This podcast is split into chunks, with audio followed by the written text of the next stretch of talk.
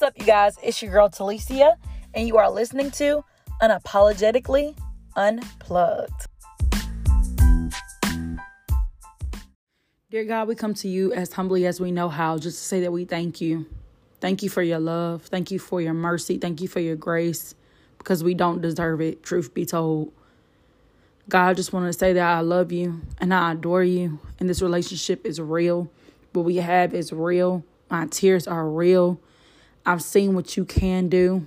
I know that right now I am in a space of disassociating with a certain person, and I forgive myself. I forgive them. I don't want to be bitter. I don't want to be upset. I just want you to wipe the slate clean. I want you to take away all the feelings around it that are negative.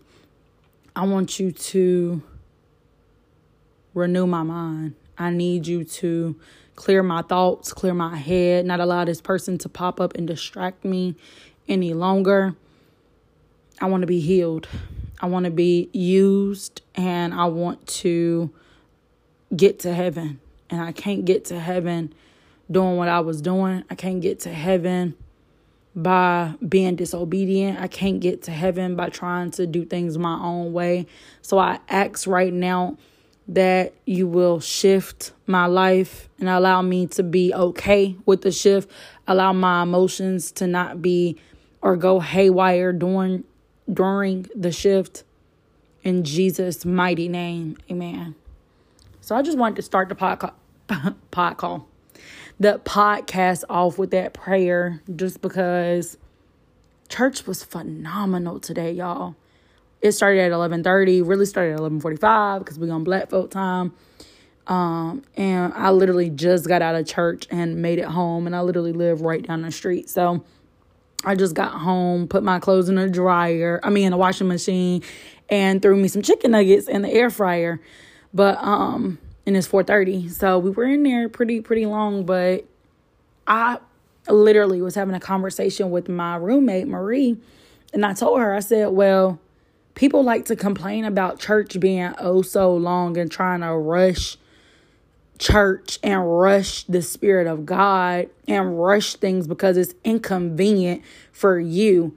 But how many times do we inconvenience God in our lives with what we're doing and what we're saying and what we're watching and what we're eating and what we're consuming? How many times do we inconvenience God?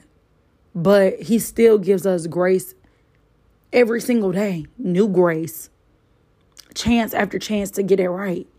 And then I also posed the question to my roommate, Marie, and I said, if God only allowed us to be able to live the amount of hours we give him, a lot of y'all would be dead.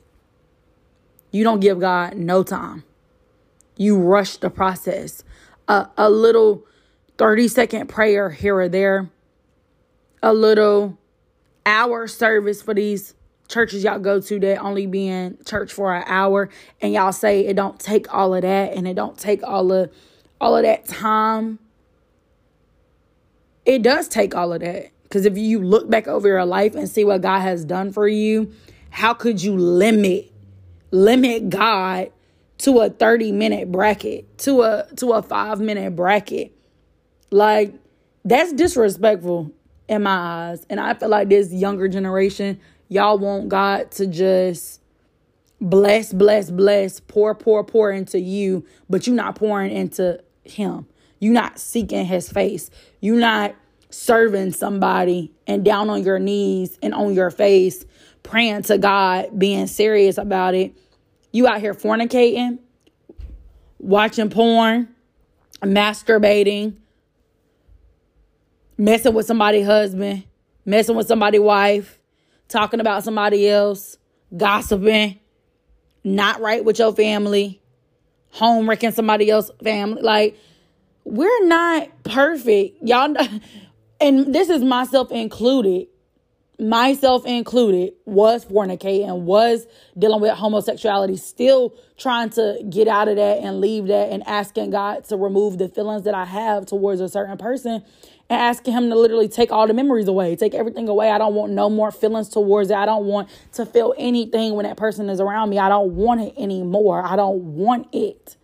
I don't want it. I don't want it. I want to give God a complete and total yes and be serious this time.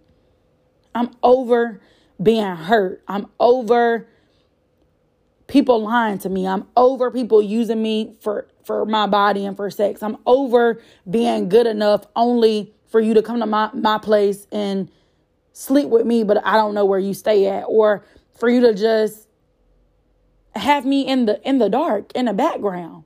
I'm done being somebody's pillow princess. I'm done being somebody's background, feeling like a background dancer or a background singer. Like, this is not that. My both of my ambassador and bishop preach on if somebody loves you, they will be bold about loving you. They will tell the world about loving you. Not tell the world your business, but they will let the world know this is my person. And you will not disrespect them. You will not talk about them. They won't play about their person. And that's the type of love I want. That's the type of love I'm seeking. But I know I need to seek it for myself first. And the Bible says, He who finds a wife finds a good thing. So it's not my job to go seeking out the man for me. He has to come find me.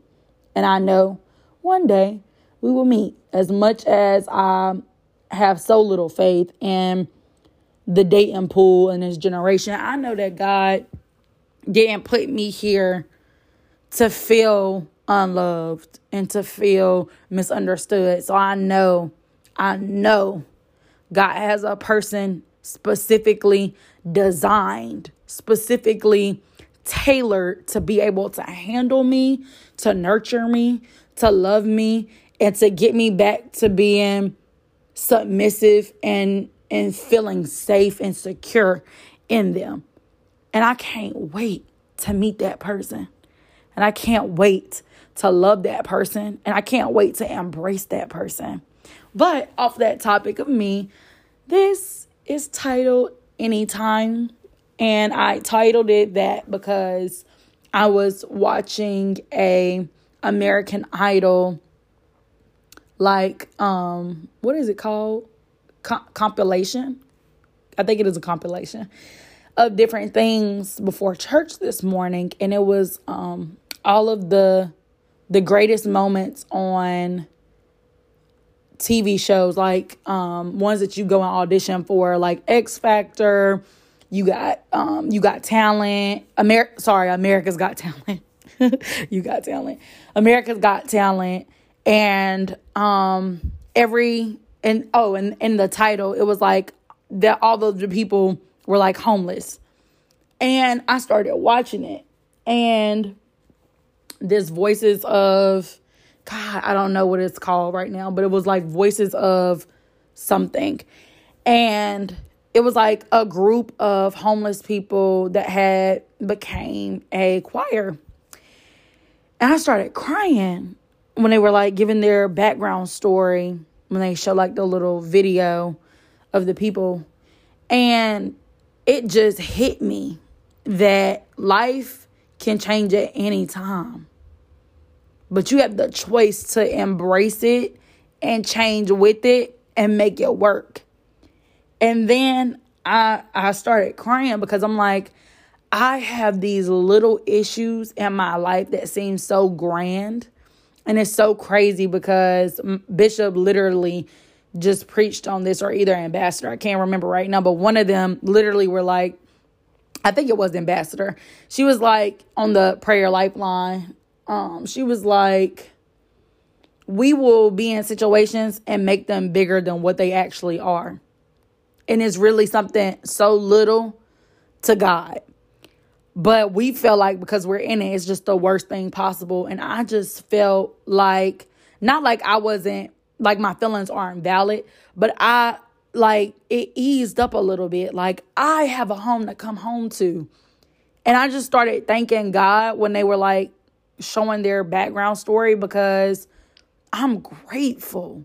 I'm so grateful, even while I'm hurting right now and working through letting something go that I was so attached to and letting a person go that I thought that I was going to be with forever and that was like the love of my life and I was going to have a family with this person. I'm I'm dealing and navigating with all of that, but that don't compare to somebody that's living out on the street, somebody that don't got a home to go home to, somebody that don't know where their where their next meal is coming from. Like it humbled me so quick because at any time, anything can change. It can change. I could lose my job and be homeless. It could change. So it reminded me to be present and to be happy in this moment and to be happy while going through my process. Yeah, I may cry, but I still need to be joyful about the process. I still need to be joyful knowing that trouble don't last always. I'm going to be okay. And it's so crazy that she did an altar call today.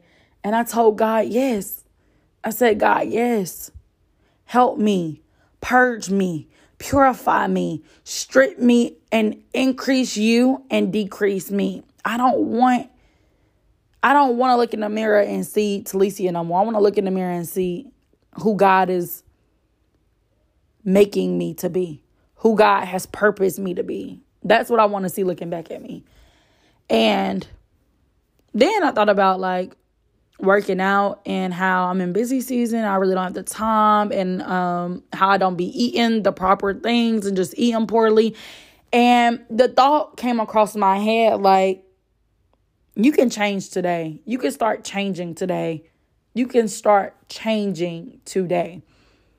We did not have to wait until the beginning of the year. We don't have to wait until the middle of the year. We don't have to wait until oh the next Monday if it's a, a weekend. You can start today by changing. You can change at any time. Something that you don't want a part of your life no more, something that doesn't serve you anymore, you can change it at any time. Block that person from every social media. Delete that contact. Delete social media. Stop eating certain foods. Start the diet. Cut back from something. And start doing it little by little, and it becomes so much easier to be focused. It becomes so much easier to listen to God's voice when all the clutter is gone. It's so much easier to hear from God and to get dreams from God and revelations from God and confirmations from God when you are sensitive to the spirit and you are sensitive to what he's saying and you don't have any distractions.